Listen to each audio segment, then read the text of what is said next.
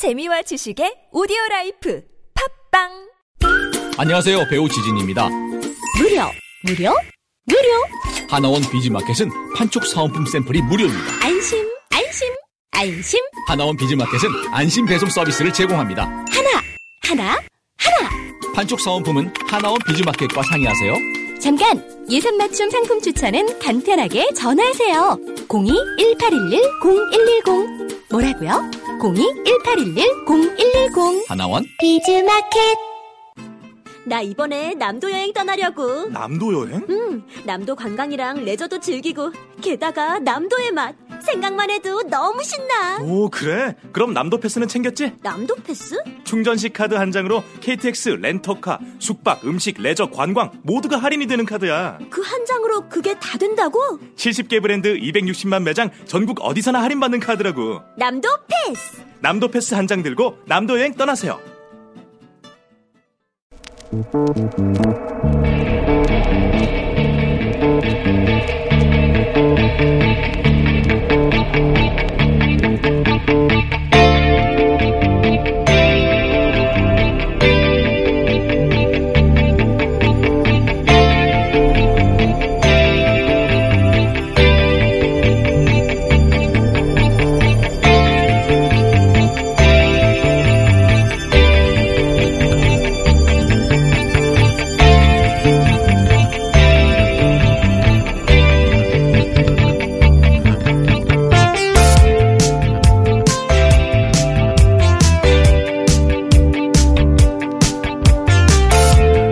안녕하세요. 김호준입니다. 단독 김정숙 명의 문해 홍은동 집 매입자는 손혜원 전 보좌관. 어제자 중앙일보의 기사 제목입니다. 문재인 대통령이 청와대 관저로 이사하기 직전까지 살았던 홍은동 주택을 매입한 김재준 청와대 행정관이 손혜원 의원실에서 일한 이력이 있는데 매입 자금의 절반 가량인 1억 6천5백만 원의 은행 대출을 끼고 그 집을 샀다는 겁니다. 이게 사실상 기사 내용 전부입니다. 그래서요. 상사가 내놓은 집을 은행 대출 끼고 매입하면 안 되는 건가요? 아니면 김 행정관이 주택담보대출을 받을 자격이 안 되는데 누군가 대출 압박을 했다는 건가요? 그것도 아니면 김 행정관이 거기 실거주하지 않고 차명 거래가 있었다는 겁니까? 뭡니까? 하다못해 부하 직원의 팔 게 아니라 복독방에 내놨어야 한다는 자기 주장이라도 있든지요. 기사에 있는 거라곤 부동산 거래 사실관계밖에 없습니다. 국민들이 알아야 할 뉴스는 대체 어디에 있는 겁니까? 게다가 이건 단독도 아닙니다. 이 내용은 이미 1년 전 2018년 1월 18일 연합에 의해 단신으로 기사됐습니다. 단신일 수밖에 없죠. 여기 무슨 대단한 내용이 있습니까? 그냥 건물 사고 팔았다는 게 전부인데. 중앙일보 이제 복독방 합니까? 김원준 생각이었습니다.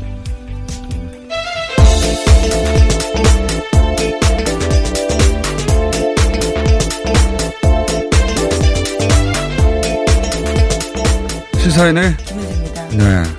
손혜늘 의원이 이름만 들어가도 이제 마고 기사 하고 있습니다. 네, 사실 좀 기자로서 부끄러운 내용들인 게요. 단독이라고 말하기 쉽지 않습니다. 아까 말씀처럼 작년에 이미 알려진 사실이거든요. 모든 언론이 다 썼던 내용인데 이걸 가지고 단독이라고 말한다는 게 참 그러면 그 이후에 무슨 비위가 밝혀졌다거나 아니면 자기 주장이 중앙일보만의 자기 주장이라도 있던가요? 아무것도 없어요. 부동산 거래 정보가 있습니다.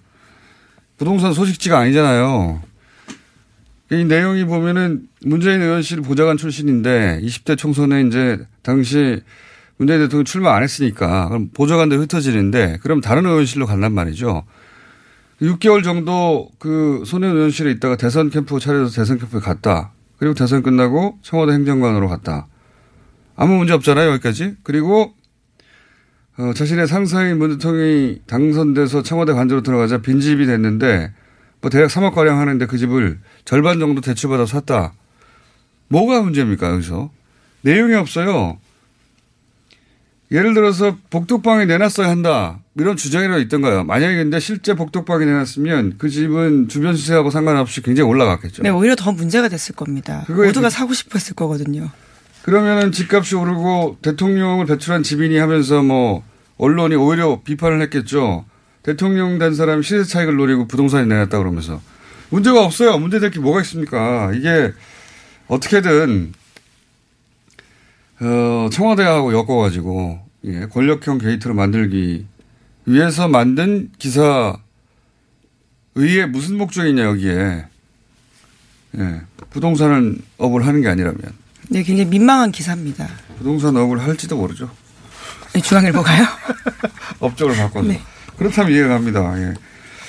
정말 이것뿐만 아니라 정말 많은 이상한 기사들이 쏟아지고 있습니다. 소년 이건 이름만 들어가면.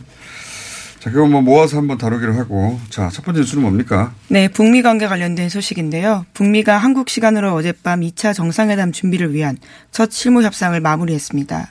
스웨덴 스톡홀름에서 진행하고 있는 중인데 최선희 부상과 스티브 비건 대북 특별대표가 마주하는 자리였습니다. 특히 이 자리에는 어제 전해드린 것처럼 이도훈 한반도 교섭 본부장이 함께해서 더욱 눈길을 끌었는데요. 외교 소식통에 따르면 남북미 대표가 3일간 삼시세끼를 같이 했다라고 합니다. 그러면서 화기애애한 분위기 속에서 논의가 진행됐다라고 하는데요. 또 로이터 통신에 따르면 이번 실무협상의 계기를 마련했던 스웨덴 외무부 대변인을 인용했는데요. 신뢰 구축, 경제 개발, 장기적 협력 등 한반도 상황에 대한 여러 가지 주제로 건설적인 회담이 열렸다라고 합니다.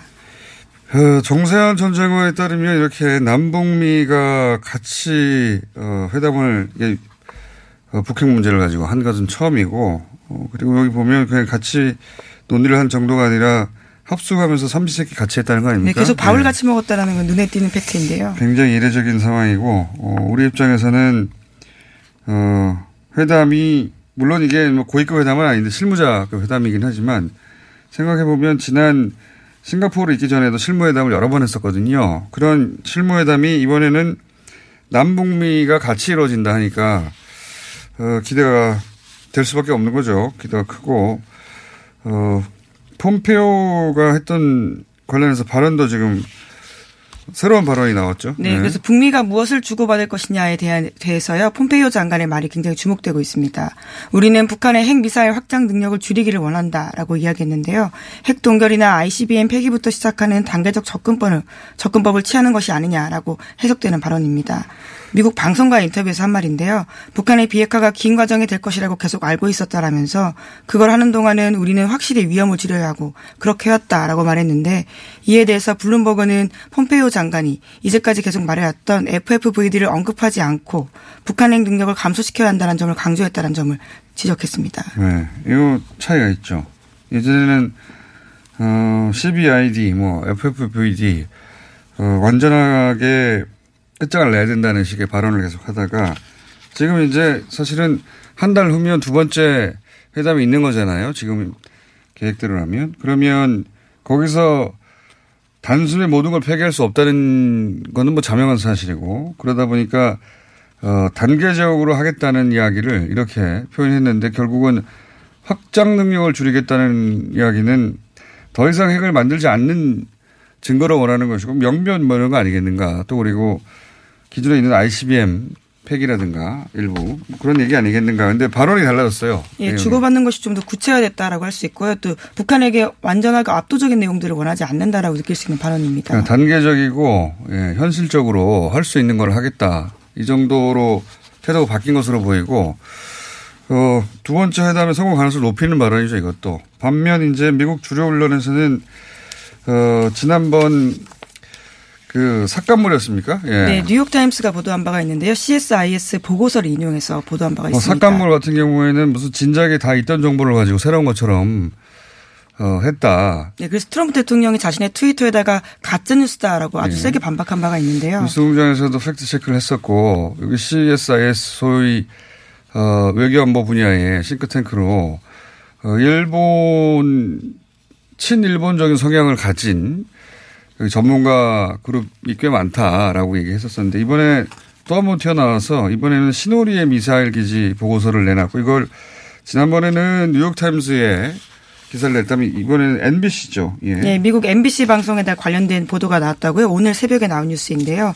그러니까 신호리 미사일 기지에 대해서 이제까지 북한이 대외적으로 언급한 적이 없고 이번 주제로도 다뤄지지 않을 것으로 보인다라는 우려의 목소리를 낸 겁니다. 그러니까 2차 북미 정상회담에 문제가 있다, 걱정이 된다는 취지의 네. 이야기인데요. 하지만 이 보도 제가 찾아봤는데요. 이미 2008년에도 신호리 기지와 관련되어 있는 CNN 방송 보도가 있습니다.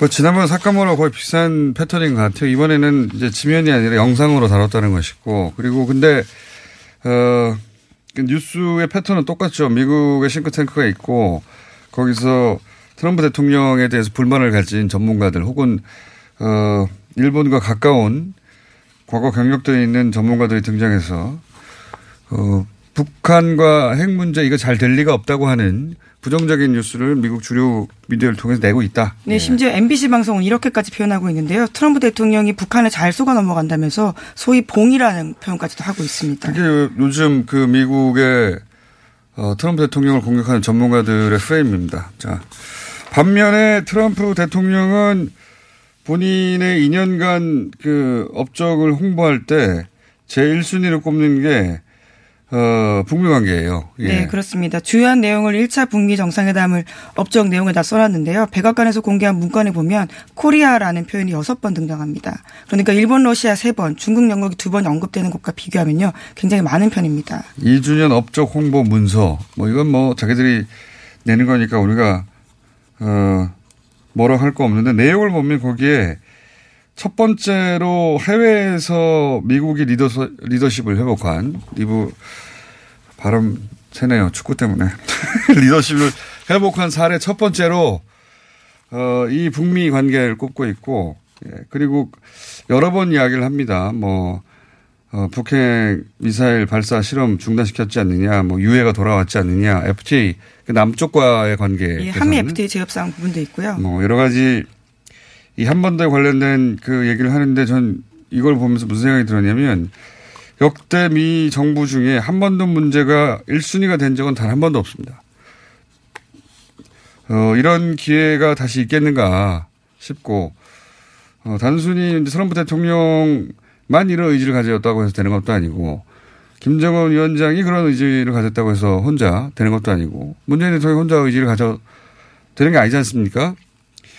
어, 이런 기회가 과연 가까운 기회, 가까운 시기 내에 또 오겠는가 생각이 들고, 책, 과거를 돌아보면, 어, 트, 그, 클린턴 대통령 때 가장 근접했던 게 클린턴 대통령 때 올브라이트 장관이 네. 방북을 하고 그리고 클린턴 대통령이 방북해서 사실은 지금 하고자 했던 것과 거의 유사한 예, 북미 관계 정상화를 하려고 하다가 직전에 무산됐죠. 예, 정권 교체가 되면서 아쉬운 상황이 됐습니다. 정권 교체가 되면서도 그렇고 그 나중에 회고로 보면 어, 마지막 순간에 팔레스타인 문제하고 겹치는 바람에 시기적으로 결국은 팔레스타인 문제를 해결하기 위해서 어, 날아가면서 이 기회를 잃었다. 1순위가 아니었던 겁니다. 그러니까 이 지금처럼 1순위가 된 적은 없었고 앞으로도 있기 힘들다. 이 기회 정말 놓치지 말아야 된다는 생각을 합니다. 자, 다음 뉴스는요. 네, 재판거래 의혹 관련된 소식인데요. 양승태 전 대법원장과 박병대 전 대법관의 구속영장 실질심사가 내일 있습니다. 특히 박 전 대법관은 구속영장이 재청구되는 상황인데요. 어제 전해드렸던 것처럼 박 전 대법관은 고교 후배의 재판 진행 상황을 무단으로 열람하고 도움을 줬다라는 혐의도 있습니다. 현재 박 전 대법관은 그런 행동을 한 적이 있지만 자신은 무죄다라고 주장을 하고 있다라고 하는데요. 하지만 어제 저녁 KBS 보도에 따르면 박 전 대법관은 판사로서 비슷한 사건에 대해서 이미 유죄 판결을 내린 바가 있다라고 합니다. 그 내용도 어 그 내용도 눈에 띄지만 저는 더 눈에 띄는 내용이 뭐냐면 지금 어제 전해드린 대로 이제 박병대 전 대법관이 어 봐준 사람이 자기 후배란 말이죠. 조세 포탈했는데 봐줬어요. 봐주기 봐주자면 지금 사건이 어떻게 진행되는지 알아야 되니까 그 내부 조사, 시스템을 예, 내부 시스템에 거죠. 보면 안 되는 걸 봤다. 그리고 나서 임종원 전 법원행정 차장 이 차장이 퇴임했지 않습니까? 지금 어 본인이 다 짊어지고 지금 수감돼 있는 상황인데 임 차장을 바로 이 후배 조세 포탈하고 사고 그 문제가 있는 회사 문제가 있던 회사 그 그리고 본인이 직접 무죄 판결 확정한 이 후배 회사에 취직시켜 줍니다. 예. 네, 그래서 고문으로 들어가서 꽤 많은 돈을 벌었다라고 하는데요. 네, 이 주고받은 관계가 드러나는 거 아닙니까? 예. 어, 박병대 대법관과 양승태 전 대법원장의 이 구속영장 청구에 대한 어, 자세한 내용은 잠시 후에 어제 나왔다가 예, 시간이 짧아서 다 못 이야기하고 들어간 주진우 기자 다시 얘기 나와서 자세히 다뤄보겠습니다. 네. 이거 정황이 너무 뭐랄까요? 예. 너무 구체적인 구체적이죠. 거 예. 예.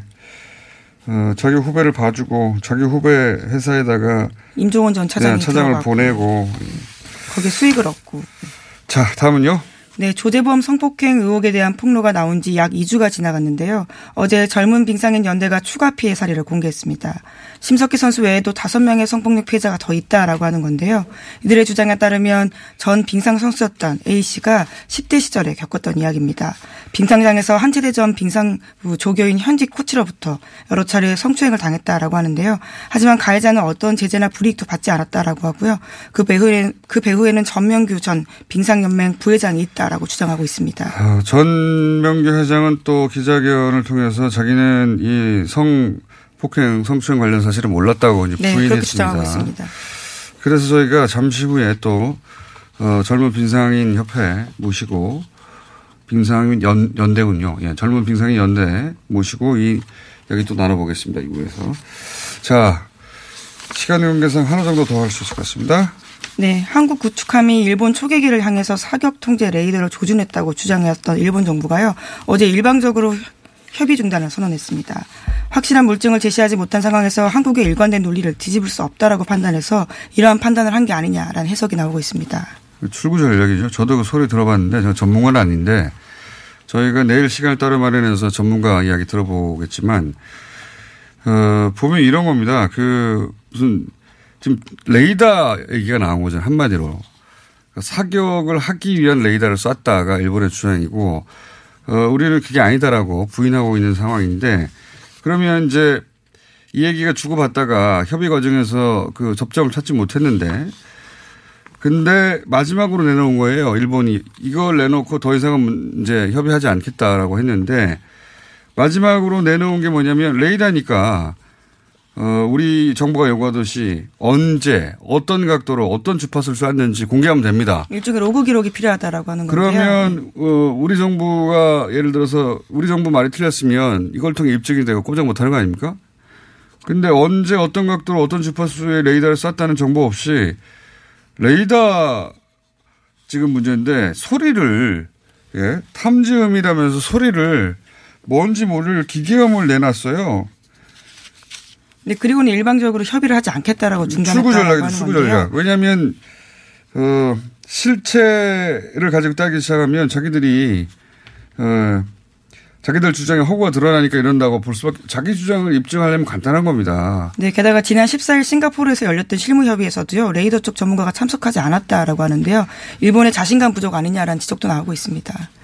일본 내에서도 사실은 실제 어, 구구 성향의 어, 자위대에서 근무했던 고위 간부도 일본 정부가 왜 이러는지 모르겠다는 전문가 입장에서 극우임에도 불구하고 자기 영역에서는 이해가 안 가는 일이니까 어, 그런 주장 나옵니다 일본 내에서 그러니까 이거는 아베 정부가 그 북한의 자리에 남한을 넣고 자국민을 선동한 게 분명한 거고요. 예. 그렇지 않다면 이렇게 할 리가 없지 않습니까? 네, 예. 그래서 이렇게 끝낼 게 아니라 국방부는 이렇게 요구하고 있는데요. 재발 방지와 일본 쪽의 사과를 거듭 촉구한다라고 말하고 있습니다. 일본이 사과할 일 맞는 거죠. 만약에 일본이 어, 정말로 억울하다면 이렇게 물러날 리가 있습니까? 자기들이 유리한데. 게다가 협의 과정에서 그런 얘기가 나왔다는 거 아닙니까? 그, 어, 일본이 이제 저공 비행을 했다. 그것이 위협이다고 우리 쪽에서 주장하니까, 어, 일본 쪽에서 문제가 없다고 계속 얘기하니까 그러면 우리도 저공 비행해도 되겠냐 그 정도로. 일본이 그래도 된다고 했다가 그럼 그럼 이거 공개해도 되겠냐 그랬더니 그건 안 된다고 태도를 바꿨어요. 만약에 그렇게 일본 주장대로 하잖아요. 그럼 중국이나 러시아 비행기들이 그런 초계기들이 일본 구담을 향해서 그렇게 저공 비행할 거거든요. 말이 안 되는 주장을 일본이 하고 있는 겁니다. 네. 자, 자세한 내용은 전문가와 함께 내일 정도에 짚어보겠습니다. 오늘 여기까지 하겠습니다. 시사인의 김은지였습니다. 감사합니다.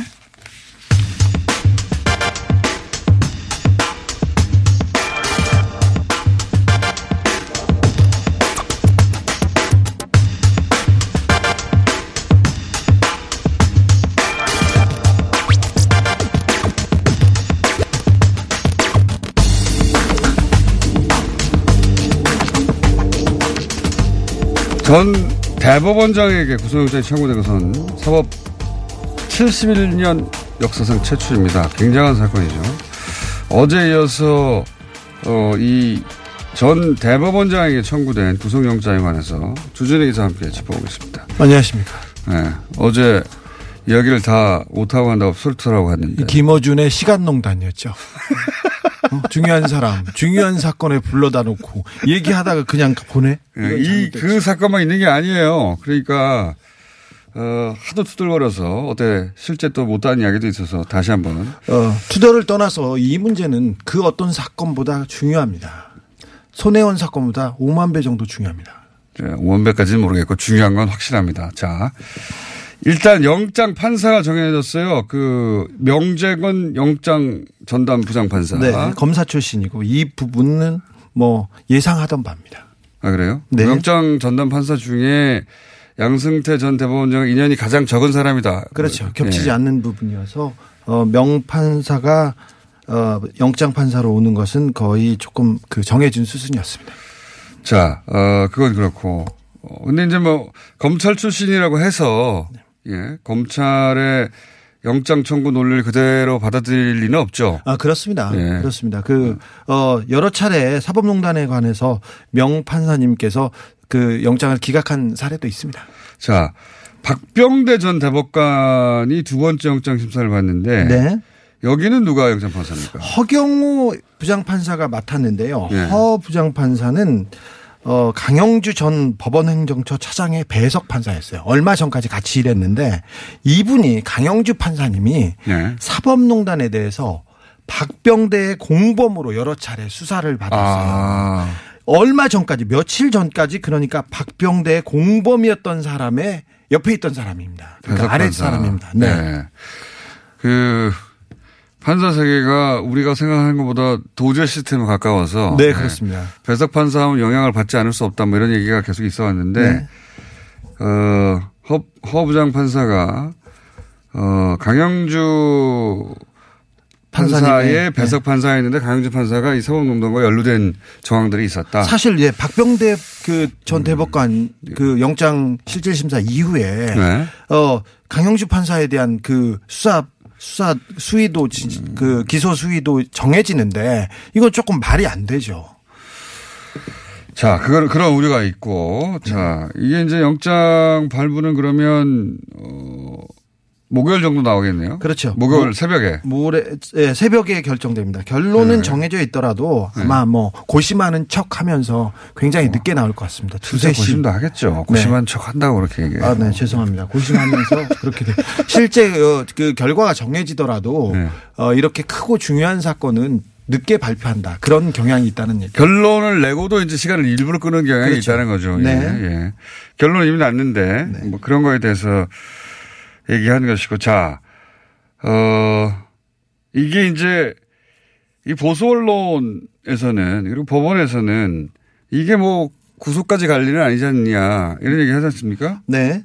아, 중요합니다. 크고 중요한 문제인데 사법농단 수사는 그 조직 범죄, 그러니까 마피아 범죄하고 비슷하다고 보면 됩니다. 어떤 그러니까, 의미에서? 그러니까 양승태를 정점으로 예. 그 상명하복 아랫 사람들한테 지시합니다. 지시를 해서 그 밑에 사람들이 지시를 이행하는 과정에서 일어난 범죄이기 때문에 네. 두목을 처벌하지 않고 똘마리 똘마니만 처벌하면 이거는 이거는 이 조직을 소탕했다고 이렇게 볼 수 없습니다. 그래서 양 전 대법관장이 소탕해서는 안 되죠. 하여튼 그 네. 범죄 연루자들을 제대로 처벌하려면 이거는 조직 범죄에 가깝다. 네, 그러니까 그렇습니다. 두목을 처벌해야 된다 이런 얘기잖아요. 거기다가 그 사, 어, 상명 그 윗사람이 지시했다는 내용들이 정확하게 어, 자료나 자료나 그리고 증언으로 이렇게 기록이 돼 있습니다. 어, 그렇긴 한데 지금까지의 이제 이 관련 사건들 영장을 보면 임종원 전 차장을 제외하고는 사실상 그렇죠.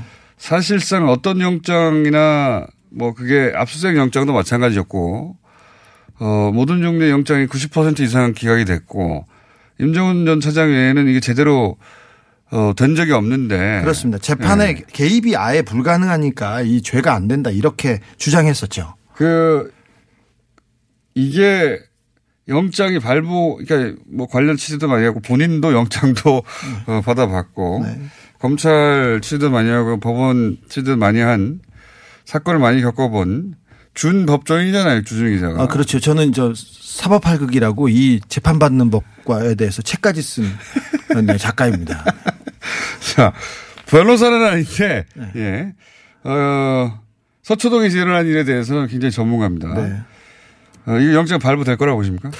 아, 발부가 돼야 되는데 그게 좀 쉽지 않습니다. 아까 말했듯이 어, 임종원 그 임종원 차장. 처장 이외에는 구속된 리가 없어요. 네. 그래가지고 죄가 안 된다 이렇게 얘기하는데 사실 근데 서영고교 사건이 조금 변수입니다. 사실은. 서영교 의원 사건이 왜 그렇습니까? 어, 서영교 사건에 대해서는 그 보수 신문도 그렇고 법조인 일부에서는 명백한 죄라고 왜 검찰이 빨리 재판 기소하라고 거래가 있다면 빨리 기소해라. 아닙니까? 이렇게 얘기를 했는데 네. 그, 그 주장을 하던 사람들이 똑같이 양승태 대법원장은 죄가 안 된다고 주장했던 사람이거든요. 아, 그러니까 청탁한 사람에 대해서는 처벌하라고 주장하면서 네. 그 청탁을 받은 어, 그 판사들에 대해서는 무죄라고 주장할 수 없지 않느냐. 그리고 예, 음. 그 청탁도 양승태 전 대법원장도 청탁을 했어요.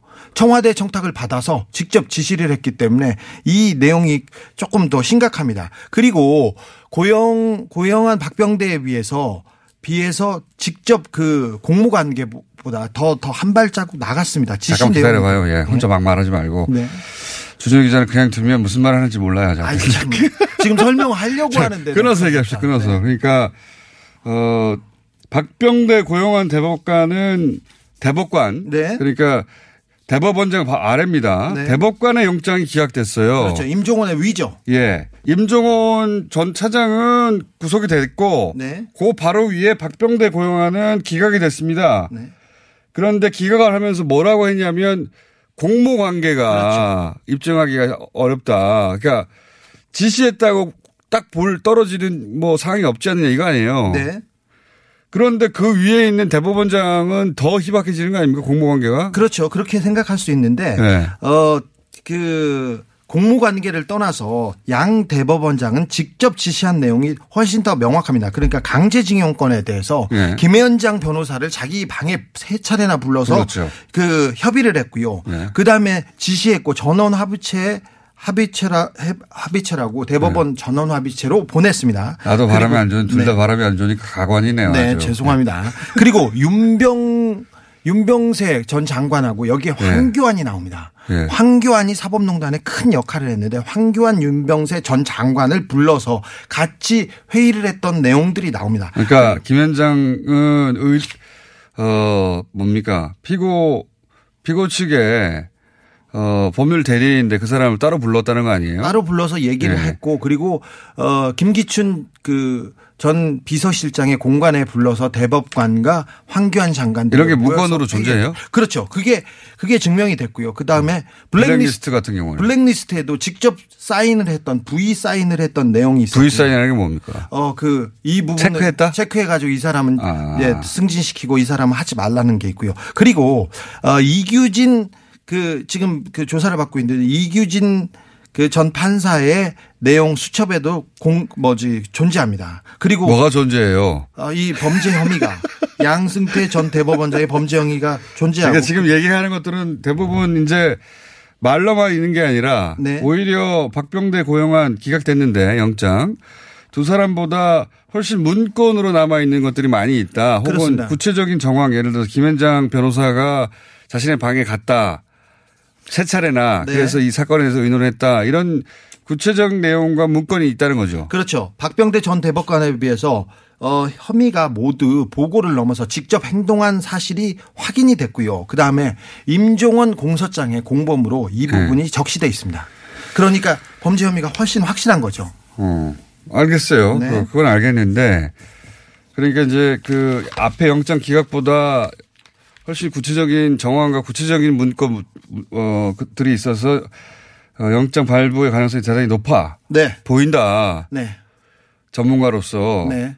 아니 영장 발부를 해야 된다 이렇게 아그 생각하죠. 발부가 예, 되는 게 마땅하다. 예, 법 법대로라면 근데 이게 되겠냐 이거죠. 그렇죠. 그 동안의 과거를 보자면 그 아랫 사람들도 구속을 못했는데 그 수장을 구속할 수 있겠는가? 아니 그래도 해야죠. 조직 범죄라고 알지 않습니까? 마피아 범죄.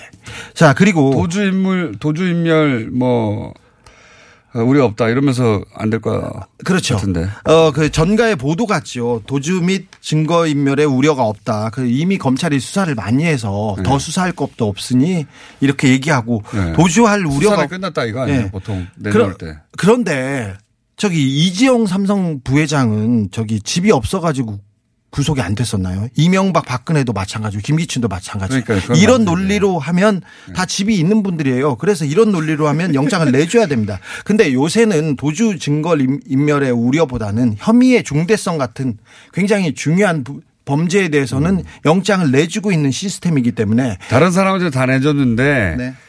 어, 이 70년 역사상 사법부 역사상 최초로 사법부 수장을 영장을 내줘서 수갑을 채우겠는가 네. 이런 생각이 있는 거죠 일반에. 아니 그렇죠. 그렇지만 네. 어 영장이 법원이 영장을 내주고 싶지 않더라도 기각 사유들을 다 써버렸어요. 그래서 이제는 기각, 기각- 아, 그 이전에 네. 이런저런 기각 사유들을 다 썼는데 그건 매번 또 다시 다른 논리로 깨져왔다. 네 깨져왔습니다. 그래서 이번엔 영장 발부가 맞습니다. 근데 하나 변수가 뭐냐면은 남은 변수가 뭐야? 남은 변수가 뭐냐 국민적 관심이에요. 음. 양승태 대법원장의 사법농단은 그 국기문란보다 훨씬 더 중요한 범죄입니다. 무슨 문제가 국기문란과 같은 범죄죠. 아니요. 그, 그렇죠. 헌법 유린 국기문란. 저는 국정농단 사, 사건보다, 죄송합니다. 발음 진짜 나쁘네요. 국정농단 사건보다 사법농단이 훨씬 심각하고 이 네. 헌법과. 민주주의를 해친 범죄라고 보는데 이 부분에 대해서 단죄가 이루어지지 않으면 사법부 불씨는 영원히, 영원히 이어갑니다. 최근에 다른 뉴스들 손해노행 관련 뉴스 너무 많이 나와가지고 예. 밀려 있는데 굉장히 중요한 사건이죠. 예. 네. 자 그러면 영장이 발부되는 될지 말지 그날 목요일 새벽에 결정될 텐데 네. 그때 또 한번 나와요. 그러면. 아, 또요? 자, 예. 네. 들어가세요 이제.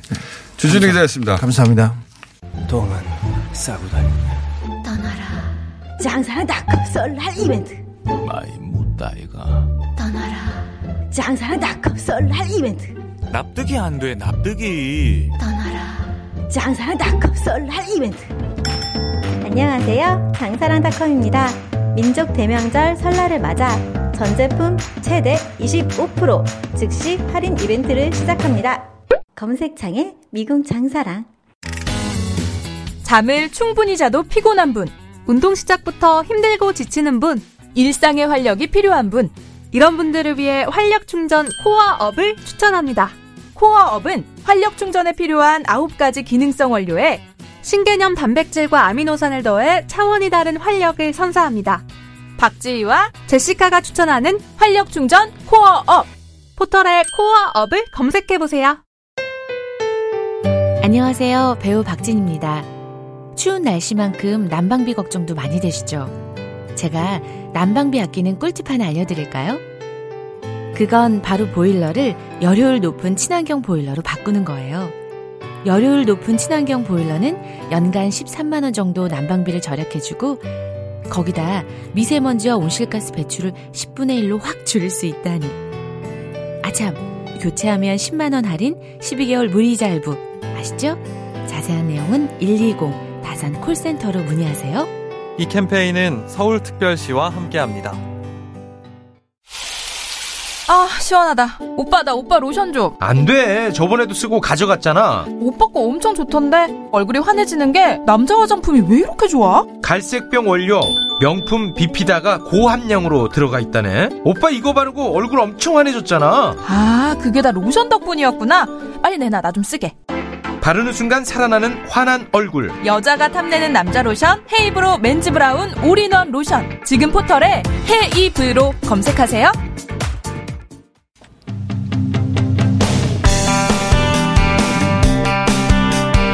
젊은 빙상인 연대가 어, 성폭력 폐쇄를 추가로 폭로했죠. 이에 전명규 전 빙상 연맹 부회장이 어제 기자회견을 열었습니다. 대체로 거의 모든 어, 의혹에 대해서 부인하고 반박했습니다. 젊은 빙상인 연대 다시 한번 모셨습니다. 부회장 권순천 코치님 나오셨습니다. 안녕하십니까? 안녕하세요. 박동희 MBC 스포츠 플러스 기자 나와주셨습니다. 안녕하십니까? 네, 안녕하세요. 어, 잠깐 지난 시간에 나왔을 때 이후에 어, 추가 내용을 잠깐 정리하자면 그때 이후에 추가로 여섯 건이 더 있다 이런 내용이 있었죠. 네. 제가 일전에 나왔을 때는 추가로 더 있다. 예. 이렇게 말씀을 드리고. 뭐네 명일지 세 명일지. 네, 네. 근데 여섯 건이 더 있다는 거죠. 네. 그 더불어민주당 손혜원 의원실과 그리고 젊은 빙상인 연대가 자체 조사를 벌이고 또 네. 손 의원이 직접 피해자를 만나기도 했는데 네. 이 피해 사례가 총 여섯 건으로 그러니까 피해자를 만났지만 피해자의 신원을 밝히지는 않았죠. 네네. 그죠? 네. 네.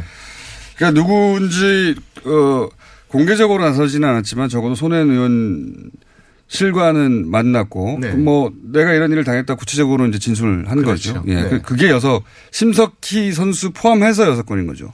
심석희 선수 별건으로 별건을 여섯 아, 별건을 별건은 여섯 여섯 건이. 네. 예.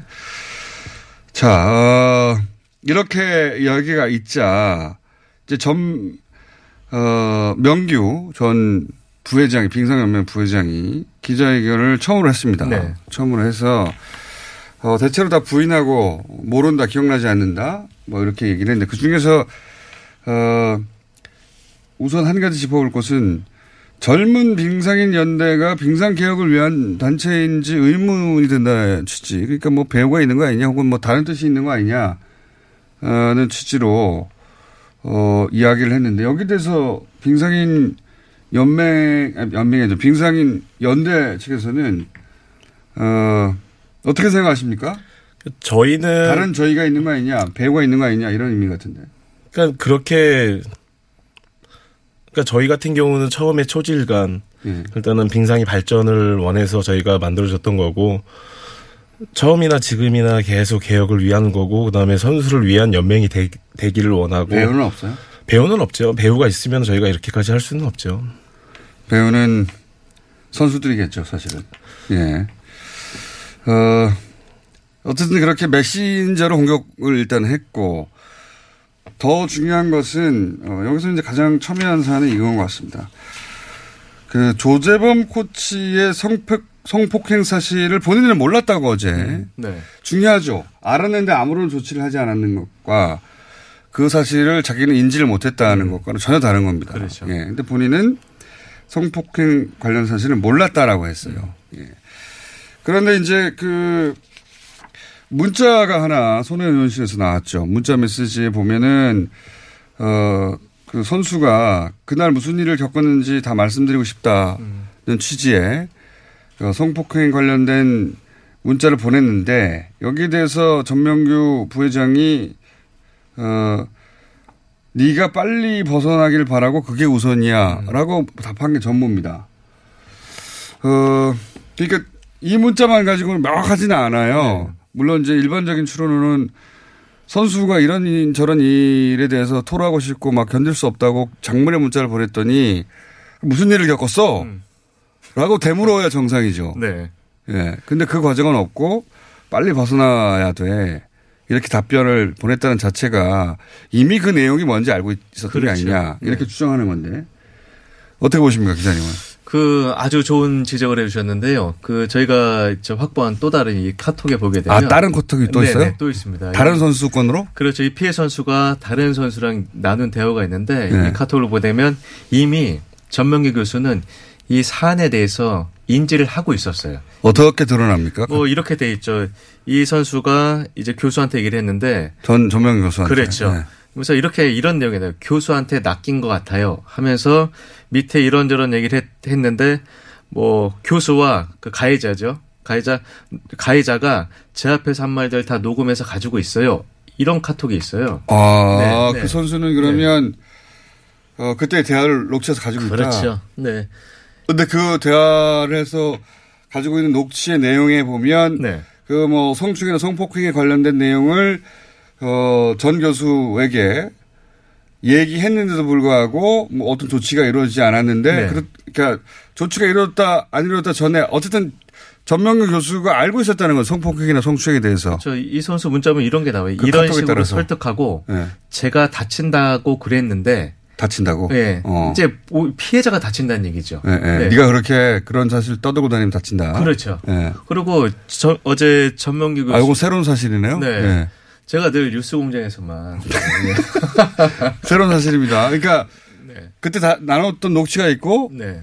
전 교수가 성, 선수들 관련 성추행이나 성폭행에 대해서 모른다고 했는데 알고 있었던 정황을 담고 있는 카톡과 녹취가 있다. 그렇죠. 그리고 아. 저 어제 전명기 교수가 이 사실 기자회견이라는 게 기자들한테 숙제를 내주는 거거든요. 그래서 숙제를 내주면 이게 사실이 맞나 안 맞나 찾아봐야 되는데 그렇죠, 그렇죠. 어제 전명규 교수는 굉장히 친절한 선생님이었어요. 어떤 의미에서? 다 답을 이미 이제 기자들한테 줬었거든요. 네. 근데 본인만 까먹고 있던 거예요. 그래서 말씀하신 대로 이 선수에게 그 네, 네가 빨리 먼저 벗어나길 바래. 그게 네. 우선이라고 했잖아요. 그다음에 어제 기자회견에서 뭐라 했냐면 이 건에 대해서 물어보니까 이미 연맹에서 조사를 했고 네. 그에 대한 조치를 취한 걸로 안다라고 했는데 네. 이걸 보게 되면 연맹에서 어떻게 조사를 벌였고 어, 얼마나 부실하게 조사를 했고 그 결과가 뭐, 뭐였다는 건지 본인이 알고 있었다는 거예요. 네. 아, 이게 본인이 한 말과 배치되는 이야기네요. 그렇죠. 네. 그러니까 연맹에서는 연맹에 조사했는데 연맹의 부회장이 모를 리가 없고 그렇죠. 연맹이 조치를 했는데 연맹의 부회장이 모를 리가 없는데 본인은 몰랐다고 주장한 네. 배치되는 주장을 한 거네요. 그래서 한 예로 제가 들은 얘기도 뭐냐면은 예.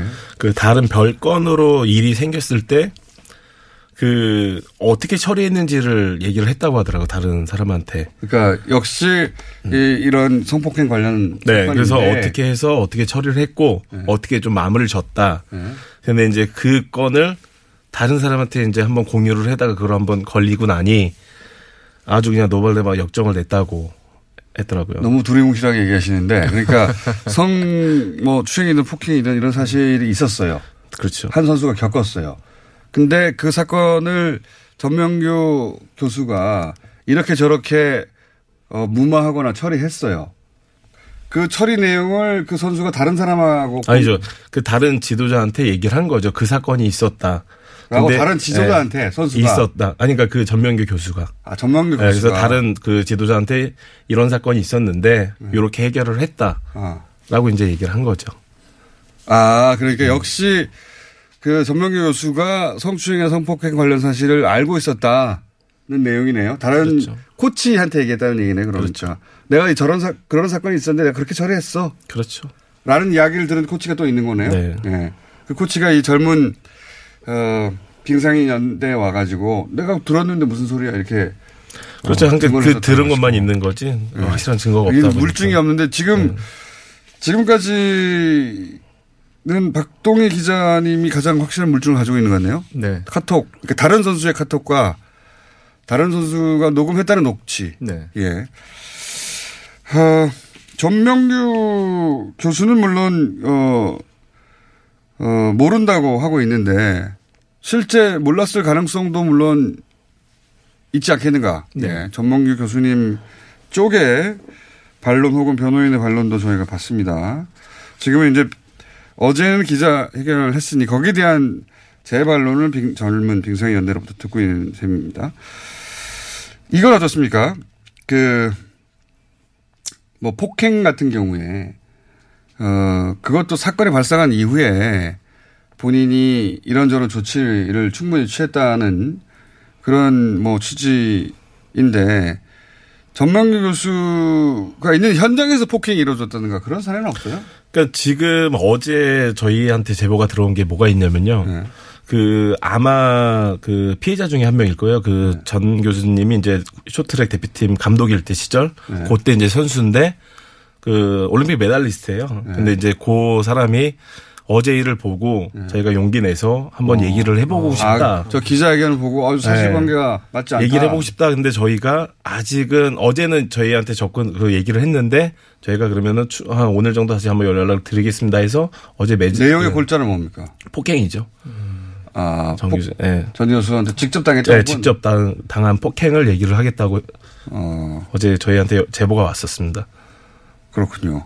그러니까 폭행에 대해서도 모를 수가 없다. 네. 본인이 폭행을 행사했거나 혹은 뭐 폭행 현장에 있었거나 그러니까 그런 다-? 폭행을 당한 선수가 네. 그 시절에 당한 선수가 올림픽 메달리스트인데 그 당한 선수가 전명규 회장, 부회장, 뭐 전 부회장이지만 전명규 교수로부터 당했다는 겁니까? 네, 그 직접 전명규 교수가 쇼트트랙 감독인 시절에 아. 그때 배우던 선수 중에 한 분이 예, 폭행 사실을 저희한테 제보를 하겠다고 어제 연락이 왔었습니다. 그렇군요. 이건 어떻습니까? 어, 조재범 코치, 이제, 최초로는 그, 심석희 선수를 폭행해서, 예, 수감됐는데, 이제 추가적으로는 성폭행도 지금 혐의를 받고 있는 조재범 코치가, 어, 감옥에서 편지를 썼는데, 그 편지도, 어, 이게 누군가가 사주한 것이다. 이렇게 사실이 아니다. 네. 부인을 했잖아요. 여기 대해서는 기자님 취재하신 거 있어요, 혹시?